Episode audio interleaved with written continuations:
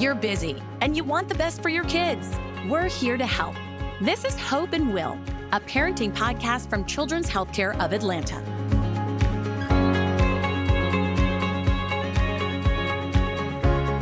I realized after it was too late what I thought was a, a, seedless roll that she had taken a bite of had some sesame seeds at the bottom. So I estimated she maybe had had two or three sesame seeds at most. And I looked down because something didn't feel right. She was holding my hand and she looks up and, and says, Mommy, I can't breathe.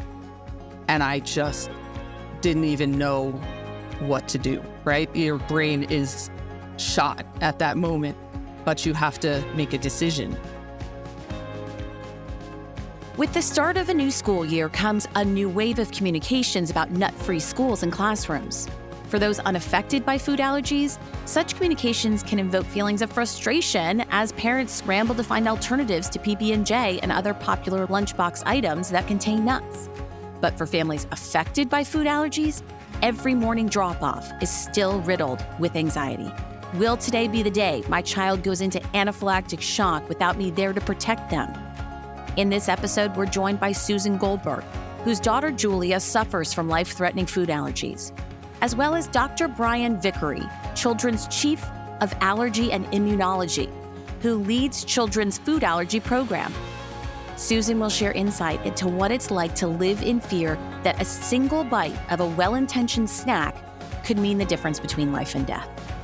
Dr. Vickery, who's played a pivotal role in Julia's food allergy journey, will discuss the prevalence of food allergies, as well as exciting developments in the world of oral immunotherapy and what they mean for the future of people with food allergies.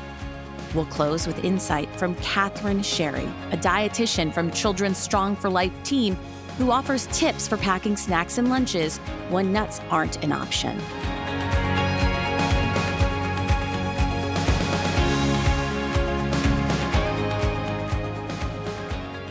Well, it's my pleasure to welcome Susan Goldberg and Dr. Brian Vickery to the show. Thank you so much both for being here. Susan, this is such an important topic. I have friends that are dealing with this directly. We had a scare when my kids were younger.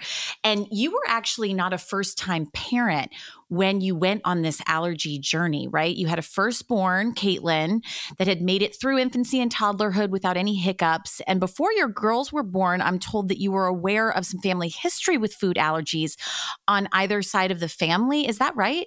Yeah, exactly. My older sister grew up with uh, pretty severe lifelong food allergies. So I had lived the life of seeing what that looked like up close.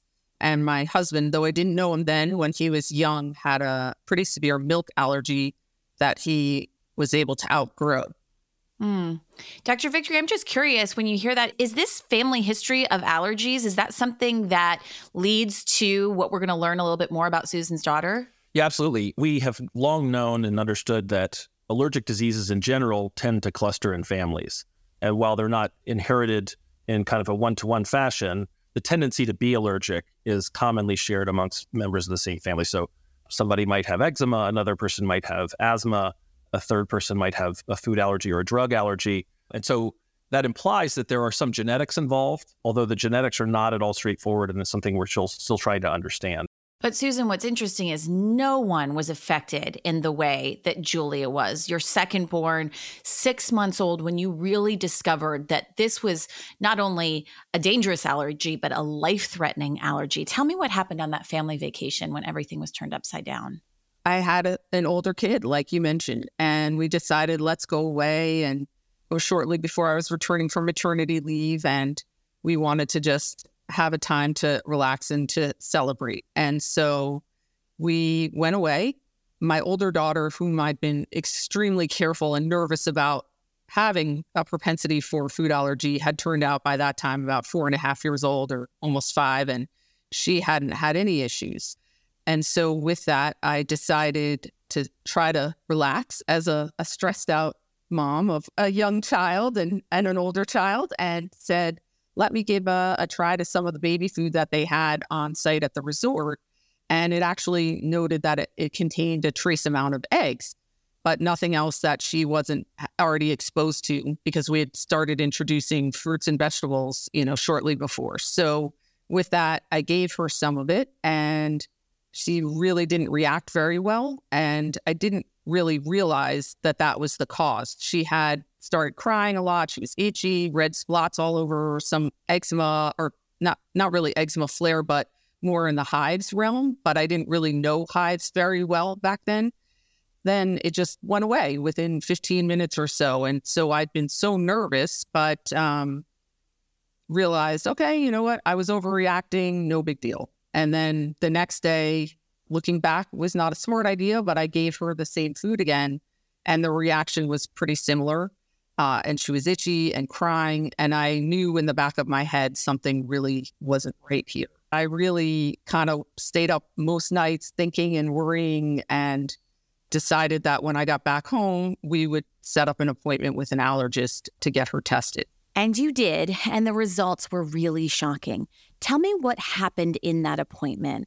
And I should mention that this early part of your food allergy journey, I know took place when you were living in New Jersey before you later moved to Atlanta, met Dr. Vickery, and became a part of the food allergy program at Children's. Well, that appointment was pretty horrible. I will never forget that day. I had actually between that vacation we mentioned and that appointment given Julia, she was on the timeline to try a little bit of cow's milk yogurt. I had given it a little bit to her right before she was supposed to have a nap. And she just puffed up and it was scary. It was it was almost to use a terrible word as a mom, grotesque. Her eyes, everything were swelling up, her body, her arms, her legs.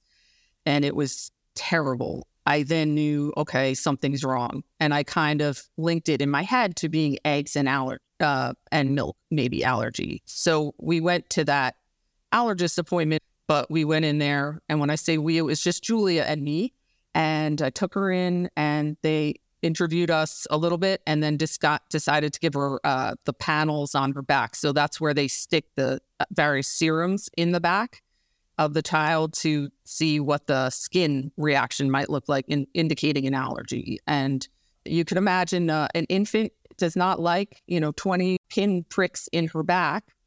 Um, so she was crying and screaming. And then you you have to sit there and wait and just see what develops. And I noticed things were developing on her back, but I really had no context for what that means. And I think my brain was just wanting to say, okay, this is probably normal. She's sensitive skin and then the nurse came in to check on us and she looked at her back and made a startling motion and sort of got a little teary in her eye, it looked like.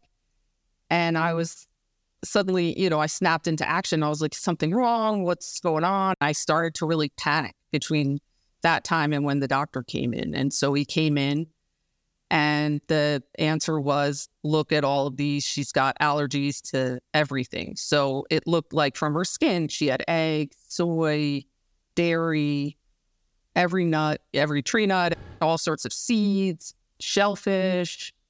Even mustard and tomatoes, I, I, I see. I mean, and there was this swelling on the back that was as big as a quarter. And I understand that peanuts were the worst.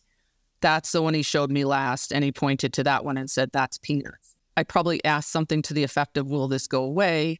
And his answer was, Well, maybe some of it, but probably not peanuts. And that's the worst one. And, and basically indicated it was a, a, fairly lethal type allergy that, uh, that she most likely had. And I had a million thoughts swirling in my head, and I, I didn't have the ability to voice them.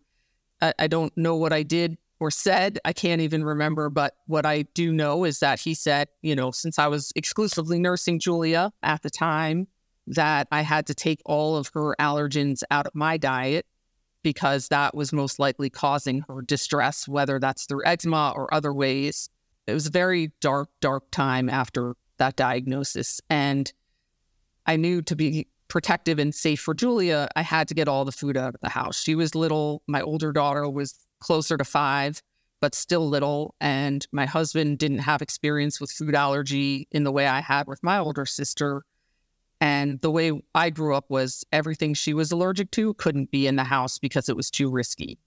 And that didn't go over well with anybody in the house, especially my daughter. You know, she wanted peanut butter and jelly for lunch. She wanted to drink regular milk. And my husband was very supportive but I was so stressed out about just this whole family dynamic now where little Julia, who is such a sweet baby and has no idea what's going on, suddenly was a villain, right? It just felt like I was alone and I had to defend Julia and everything was not going to be okay in our home. And I know that you sort of made a promise to her at that time. Tell me about that. I can remember this part of the visit when I was back at that allergist. I just sat there crying. I didn't really know what else to do. I was alone. They had let us, you know, to pack up and, and bring her home. And I was just crying. And I just sat there and I rocked her and I told her, Julia, I'm going to do whatever it takes to take care of you. It's as a mother what we work for, and you have to protect them from pretty much everything when you have that kind of allergy and you want want to feel like you want to protect them in that bubble but you don't necessarily feel like you can i can imagine and dr vickery when you hear susan describe this tell me on a scale of how extreme this is that julia falls how common is something like this? Well unfortunately um, this kind of impactful story is one we hear all too too often. This is something that we all as parents can identify with just what what it must be like to be confronted with the news of uh, potentially chronic, potentially life threatening type of illness as a general concept, and what that would feel like if we were in Susan's position. Unfortunately, you know, eight percent of kids in the U.S. have food allergies. That's one in thirteen. If you think about your typical elementary school classroom, there's going to be two kids in every classroom or so these days that have food allergy. I've heard families say things like, you know, look, if you're a food allergy parent, you worry about all the things that parents worry about. We worry about who's going to break their heart uh, with their first, you know, romantic relationship. How safe is the school really getting in a car and operating a car? But we also have to worry about crumbs. You know, we have to worry about things that nobody else notices and we never get a day off. You know, Susan, I've lived that experience of being in an allergy office. We had a scare with my firstborn. It was a terrible reality when you faced with how many things in your life might have to change. And one of them is learning how to use an epinephrine injector and making sure you have one available at all times, no matter where you are. Tell me about that with Julia. There was a time my husband was away with my older daughter and I thought it would be a, a treat to take Julia out to the diner for dinner. And I realized after it was too late, what I thought was a, a, seedless roll that she had taken a bite of had some sesame seeds at the bottom. So I estimated she maybe had had two or three sesame seeds at most. So she seemed fine. I was very cautious and worried, but it seemed okay. And we were walking out and walking back to our apartment, and I looked down because something didn't feel right. She was holding my hand and she looks up and, and says, Mommy, I can't breathe. And I just didn't even know what to do, right? Your brain is shot at that moment, but you have to make a decision. And I thought first, should I call my husband? But he was too far away and there was nothing to do. And we crossed the street. We were in the middle of the street when she looked up saying she couldn't breathe. And I crossed the street and I saw some people sort of in the distance and I thought maybe they could help me and I was I was shouting and I was looking for them to come but they didn't hear and I knew that time was slipping away and I just had to lie her down and say I got to just pull your pants down and I had to do an EpiPen and I was shaking I, I just couldn't believe it was happening and I didn't want it to be true more than anything else. I just didn't want her to have to need it, but I knew she did. And my hands were really shaking and it was really hard to count to 10. And she's crying, and you have to kind of hold her down with your whole body to make sure she's not moving because they're not very happy at that time, right? They're screaming, they're scared, they don't know what's going on, they don't want to be lying on a sidewalk, a cold sidewalk, having this happen in public. I injected it and things got better, but it's terrifying and you're alone and you don't know what the right answer is and there's nobody there to tell you you're doing it the right way or you're not doing it the right way. I have a second EpiPen. Do I need to do that too? Like it's just it's really scary and I'd been trained on it. I'd watched videos on it and you think you're going to be okay in that moment. It's just really terrifying moment. I can only imagine. And I need to pause here to share the disclaimer that listeners should speak to their doctors about how to use an epinephrine injector and what to do when it becomes necessary to use one. So, for you, Susan, you experience that fear every time you go on a Halloween parade, a play date, first day of school. Tell me how you handle those situations. Yeah. And that's the scary thing, right? Because I had an older daughter and at, you know, she was in preschool and then heading to kindergarten. And you know what it's like to live with a kid who doesn't have food allergy and all the busyness of school sports and birthday parties and doing lots of things. And Halloween always I felt like was the most stressful for for me and for my husband. And you have kids where we lived, there was a big street that had big Halloween party, you know, setups every year and the kids are all running around and you have a two year old or a three year old who just wants to run around and be just like her older sister. Her older sister doesn't want to be slowed down. On top of the normal stress of trying to wrangle two kids in a Halloween setting that's crowded, you now have little Julia who's deathly allergic, and any one of those things that slipped into her mouth could be a catastrophe, right?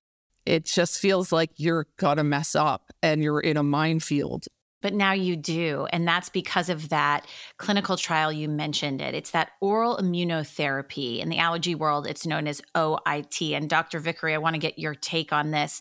What exactly is this immunotherapy and how is it giving hope to families like Susan and Julia that they can go out there and be in this world and not be terrified of, of a situation?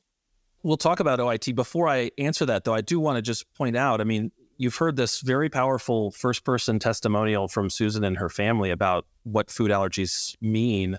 And if you look into the medical literature, you'll see published evidence that this is true across the population. We know using validated instruments that families really struggle with uh, mental health burdens related to food allergy, which can, in some cases, lead to frank anxiety and depression.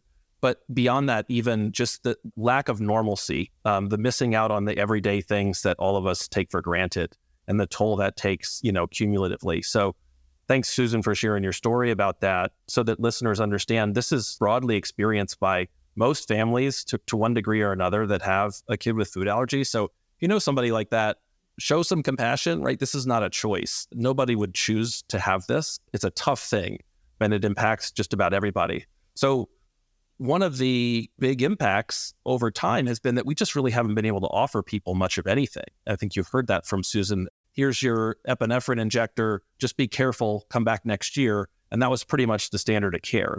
Allergic reactions send a child to the emergency room in the US approximately every three minutes. It's not a simple solution just to say, oh, uh, just avoid it. It's very difficult to do that.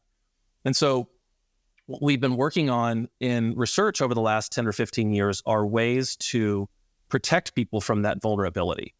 Obviously, our overall goal is to cure food allergy, reverse it, make it go away so that people, you know, are are past it and don't have to worry about it anymore. We're not quite to cure yet. We're working that direction. But what we've learned over the last 10 or 15 years is that we can now go beyond avoidance in some patients and begin to gradually expose them to tiny traces of their allergen or allergens at first, and then gradually over time, as they tolerate it, increase the dose slowly and under supervision. This is a very careful procedure that should only be performed by uh, allergists who are trained to do it. And over time, what this does is it causes a change in the immune system, um, uh, literally changes the biology of food allergy and clinically, it, it makes the patient less sensitive. Again, it's not a cure, but this type of treatment is there in the background protecting them from the inevitable accident that will occur. This change in sensitivity we call desensitization. That's the goal of OIT. What did it look like for you, Susan? In fact, look like for Julia to go through OIT, and how has it impacted these severe allergies and which ones? I don't even know where to begin on how to explain the transformation. You know, looking back about 10 years ago, it was just as he said, go home, avoid these foods, come back next year, and no reason to think it would ever get better. Julia had really severe eczema on top of on top of her food allergies to the point that it was delaying her development. We got on a list uh, for a number of different clinical trials, but there were thousands of kids on the list. The newspaper articles would talk about how impossible it is to get into these clinical trials. And then one day I was at work and the phone rang saying, "We think your daughter could be eligible for a trial. Would you be willing to to try it?" And of course, the answer was yes. You have to essentially try out and audition your child, which involves them eating the food you know is going to potentially kill them and certainly send them into anaphylaxis. We went through those processes and those were extraordinarily stressful days. Julia did have very, very severe anaphylaxis responses to peanuts on those days when she had them. I really had to think at that time does it make sense to continue with this trial, right? Because I'm now supposed to be feeding my kids something every single day for years uh, through the form of peanut flour mixed into applesauce that could potentially kill her or put her into anaphylaxis every single day. And is that something I really wanted to undertake? And to me, the answer was unequivocally, hands down, yes, right? That to me was the only option and the only possible way to see a solution. We kind of put our fears to the side and trusted the process and trusted the superb doctors that were all involved. So it starts with a very trace amount of peanut flour that you can barely see in your hand mixed into applesauce or other things like pudding, depending on what your child can tolerate.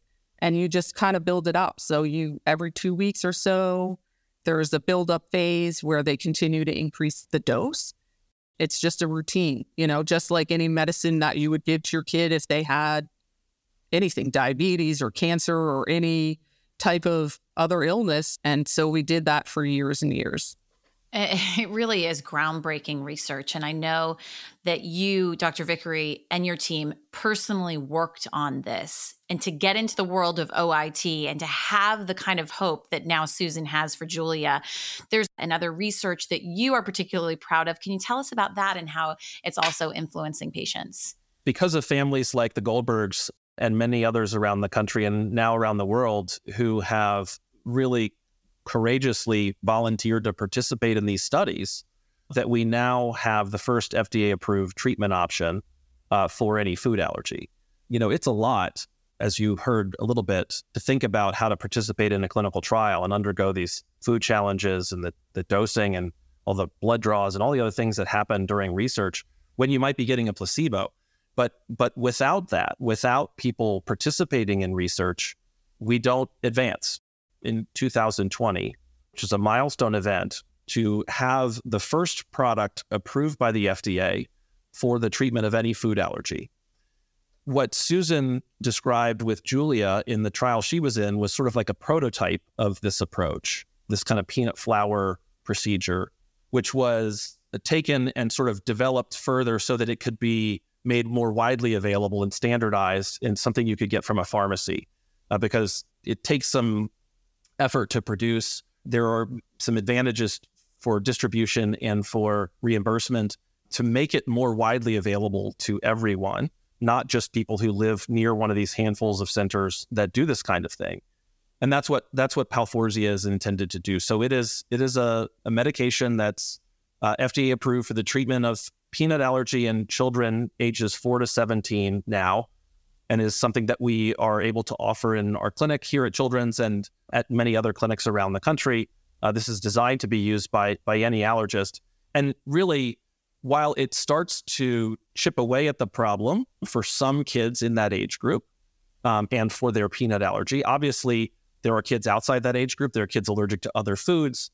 Um, for which Palforzia is not an option. But what it does is that crack the door open. That says, okay, there is a pathway to get a product through research, uh, through FDA approval, and to the clinic for all kinds of other allergies, for all kinds of other patients. And so this conversation will continue to evolve pretty quickly over the next five to 10 years. I mean, before you just could say, hey, be careful. And that's not realistic. There wasn't really any hope. And this is a huge transformation, a huge milestone, as you point out. And it all happened right there in the food allergy program at Children's. Can you tell us about your role of Children's Chief Allergy and Immunology and your work with the program? So I grew up in Atlanta and am from here and gone to school in Georgia and then left the state to do my training and then was fortunate to land a faculty position first at, at Duke University in North Carolina, where I had the opportunity to work with really just a world leader in this field who became my mentor and who was intimately involved in the research that Susan was describing earlier back in the mid 2000s. And then I got the opportunity to come back home to Children's to sort of launch a food allergy program here in 2018. So we've been at it for about five years and we've been really busy uh, despite the pandemic. But then I also I run a research program here at Children's uh, that's focused on food allergy and primarily these clinical trials to develop new treatments. And in present state, we have nine uh, active clinical trials. We have several others starting before the end of 2023, and we're in discussions for future projects beyond. So we have a very busy research program where we're actively enrolling uh, clinical trials for food allergy and now other conditions, actually uh, eczema, asthma, we're working on approaches to prevent allergies by treating infants before their allergies have developed. Um, so we have a big and active research program, and then the other part of my responsibility is is to help manage the clinic and make sure that the patients that need these treatments have access to them, um, which is a big challenge because Children's is a big place, Atlanta is a big city. There are lots of wonderful allergists out in the community, but the size of the problem is so big that it's difficult to see all the patients that need care. And so we're really focused on on trying to um, improve access to treatment, to scale the organization uh, to an extent, right? Because it, if we work to develop new treatments and try to change the the the landscape of food allergy, but then the people that need them don't have access to them, then you know that that that hasn't helped right? The scale of the problem is so big. You said it right there and it hits you over the head to realize how many families are affected in the way that susan's family is affected. But i hear a lot from friends other parents and they say things like with young kids. We grew up in the 80s and 90s they didn't have food allergies like this. What do you think is the cause of these food allergies? When do children develop them? And did something change over the last three decades four decades that has resulted in an increase in some of the food allergies? Thanks, Lynn. It's a great question and one I get all the time too. And people find out what it is I do for a living. You know, I yeah. could be at a at a park or at a party or something. That's like one of the first questions I usually get. We all have that sort of experience. Like this didn't seem like it was a problem when we were kids. Um, what's going on? There are probably numerous environmental conditions that are causing chronic inflammation over time, and that that inflammation in those susceptible people looks like allergic inflammation in people with other backgrounds, it would look like a different kind of inflammation. But it has to do with sort of the changes in in kind of modern life that have developed over the last few decades. Because in fact, allergies are much more common than they used to be. That's a true thing. And it relates to a, a number of environmental things that are happening that are different than the generations that came before us, our parents' generation or their parents' generation, they probably all combine to some degree in these susceptible people to drive this inflammation. I think one of the, the key things to emphasize is we don't really understand the complete story, the complete origin. And, and these are things that are kind of ubiquitous. So it's not somebody didn't mess up. If their child has allergies, it's not that they made a bad decision or did something wrong. This is happening across the population. We don't quite understand it yet. We're starting to put some of the pieces of the puzzle together. Um, but it's a complex effect that's driven by these environmental changes that are just different now than they were you know, say 30, 40, 50 years ago. I think that's something important to point out because as mothers, Susan, uh, as parents in general, Susan, I'm sure you're with me, right? We think of ourselves and say, was it something I ate during my pregnancy? Was it because I had to have a cesarean? It, tell me, Dr. Vickery, and clear this up. Is it related to the decisions that we make during pregnancy? No, absolutely not. I mean, this is a question that comes up a lot. There's often understandable sense of possible regret? Did I do something wrong? I thought I followed the instructions. The simple answer is we don't know what's driving food allergies or allergies in general. Um, and so we give the best guidance we can, but this happens to people um, and it's not by any fault of their own. I will say one thing that's an important part of this that Susan pointed out earlier is the connection with eczema, um, which might be important for for listeners to know.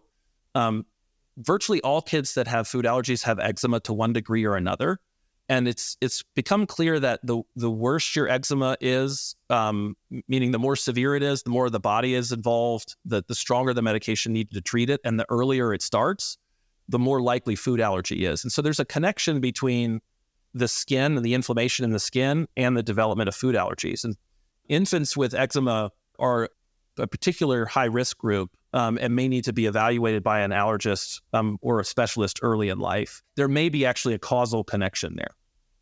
And Susan, I want to get your take on this. There's so many families out there that are going through what you are going through. What advice do you have for them? Because there's conversations that need to be had with teachers, camp counselors, caretakers, families that they're going on play dates with. How would you advise some of the people that are just starting out in this journey? Oh, it's a big question. Tough question. Yeah. um, I have I have a lot of thoughts here a lot of times when I talk to families that are dealing with a, a newer diagnosis, there's a lot of fear and and there's a I think what tends to be problematic can be when people aren't aligned in the household. You may have one parent saying, Well, we'll just see if she outgrows it. You may have another parent that says, I want to undertake this approach, clinical trial or Palforzia. And if you're not all on the same page, it can be hard and it's very stressful. It's a lot of work, right? It requires a lot of discipline and compliance. But if you do it and you adhere to it, it's going to change your kid's life. And one other thing I would say that really made a huge difference for us was I am we're two parent working family. To get to clinical trials was very hard just to not miss work. The the cost of it was hard but I really relied on a huge network of people that loved my daughter and loved me. And my parents, my in laws, everyone was really, really involved in the whole process, and people want to help. And you know, it speaks also to many of us who are lucky enough to not have to go through this. And it's that piece of compassion that Dr. Vickery mentioned, understanding that this is not a choice for other families and being so much more diligent than just, oh, there's a child in the classroom that has an allergy. Oh, you know, that that's not a big deal. Okay, I'll send in whatever. You have to be so very careful as if it's your own family. That's a really big takeaway, I think, for many people. And Dr. Vickery, I want to wrap things up with you because I think many many people listening right now and hearing Susan's story, identifying with it, might want to say, okay, I want to give this a chance and have that hope for myself and my children. What are the next steps for those that may want to participate in the same kind of trials? We've built a website, very simple, choa.org slash food allergy. Uh, we try to keep it updated with all the latest and greatest about what the clinic does as well as a click through to our, our research offerings so that people can go and learn about the clinical trials that we're offering currently uh, and the ones that are coming. You don't have to participate in research to be a member of the clinic, and vice versa. If you're a member of the clinic, there's no expectation that you will participate in research. But I, I see them increasingly as sort of an ecosystem, right? By learning from patients and their needs, we ask better research questions, and then research obviously drives um, better clinical care. And so so we're trying to build a system at Children's that does both. And as I say, we're five years in. This will keep me busy for the next, you know, 20 years. There's lots still yet to do, but but I think we're off to a good start and and we just appreciate the opportunity to to share this information with the the listeners and just want to thank Susan for for being vulnerable and sharing her family story so that hopefully people can get a better sense of really what it's like to have a food allergy. I completely agree. And Dr. Vickery, thank you for the important work that you're doing, giving families like Susan the hope that they never had before. And Susan, as Dr. Vickery said, being able to open up and share your story, I can't imagine is easy, but to be able to reach the audience and influence even just one person, it's kind of like the promise that you made to Julia when you first got the diagnosis that you will make sure that she's okay and make sure this is right. And you've done that. I, I thank you both for being on here. I thank you. And thanks to Dr. Vickery, I, I don't know how to put in words how our family's life has changed from what the world looked like 10 years ago till now. everything has changed and things are okay now and somewhat normal, as normal as they can be. We're just so grateful, and words can never express that gratitude. Before we wrap up, I'm excited to welcome Katherine Shary from our Strong4Life team. She was actually one of our first guests on our first season, and she shared some incredible tips for navigating mealtime and snack time. So today, I'm really excited to have her back to help parents pack these snacks and lunches their kids will eat that also offer good and balanced nut free nutrition. So, Katherine, thanks again for being back on. Hi, Lynn. Thanks for having me. Happy to be here. So, let's start with what can parents pack in lunch? Because the go to is a peanut butter and jelly. And without that, that's sometimes what only kids will eat. So, what's your advice there? So, we don't actually have to stop packing peanut butter and jelly. We just have to switch out the peanut butter. And a great, safe alternative is sunflower seed butter. Now, with anything, people could be allergic to that as well, but it's a much more rare allergy than peanut butter. And sunflower seed butter is already being used in schools and early childhood centers as a safe alternative. It tastes great, it has similar protein content to peanut butter. So, really, it's a win win. I think that you really made a key point here protein. And I do this a lot with my kids. Like, it's so important to get that protein in there, and they do love the taste of peanut butter. So, what are some other ways that parents can add protein to their kids' lunchbox so that they stay full throughout the day? So, protein is important, of course, but actually, anything with nutrition, there's more to it. We want to look at all of the food in the lunchbox. And sure, make sure that there is some protein in there, but ensuring that there are other filling components, such as fiber, some fat, those all combined together are going to help keep our kids satisfied and get them through the school day. Yeah, that's always key. It's also important for concentration. I know with my kids. So, what are some easy go to lunch ideas that don't contain nuts? So, some things that we can think about to pack in a child's lunch that are going to be satisfying for them are switching out that white bread or tortilla or pasta that we might pack for the whole wheat version. So, it's more filling and has fiber in it. Another great alternative to get some fiber is to leave out the fruit juice and pack water instead. Let your child choose the fruit that they want. It can be fresh, it could be canned, but that's going to contain the fiber in it. And if they get to choose it, hey, they might be they might be more willing to eat it too. Oh, what would you say about maybe meat in particular, like kids that don't like meat or maybe they're vegetarian, how they can get their protein? Yeah, so there are lots of other options and ways that you can get protein in that are plant based that don't involve meat. Yogurt, cheeses, beans are a great option. Maybe buying a thermos and packing some veggie soups that have beans in them for your child. There are plenty of options. And of course, what I mentioned earlier sun butter. Use that sun butter on crackers, with bananas, in the sandwiches. And there's lots of ways that we can add protein that aren't meat. Yeah, and also snacks. Do you have in closing some ideas for some nut free snacks? Yeah, so same thing. When we're choosing a snack, make sure that it has a couple different food components to it. So we could do things like edamame for some fat in there, and some popcorn and a piece of fruit on the side, right? We could choose some hummus to dip some veggies in as well. Choosing beans. Beans are a great alternative. Bean and cheese wraps. Using yogurt. Yogurt, like a Greek yogurt, is high in protein and it lets the kid get creative. Let them choose their fruit to go in it. Let them choose a crunchy topping for it. All of those are going to be nut free options that are filling and satisfying for the child. That's the most important piece is that they're actually going to eat it. Exactly. So, how can people get more information about this? So, if they are looking for lunches that are filling, satisfying, and are nut free, they could check out our website at strong4life.com, which will be linked on this podcast webpage. And there will be lunch ideas, there will be snack ideas that are all filling, nut free. So, check it out there. Katherine, thank you so much for being with us. Thanks, Lynn.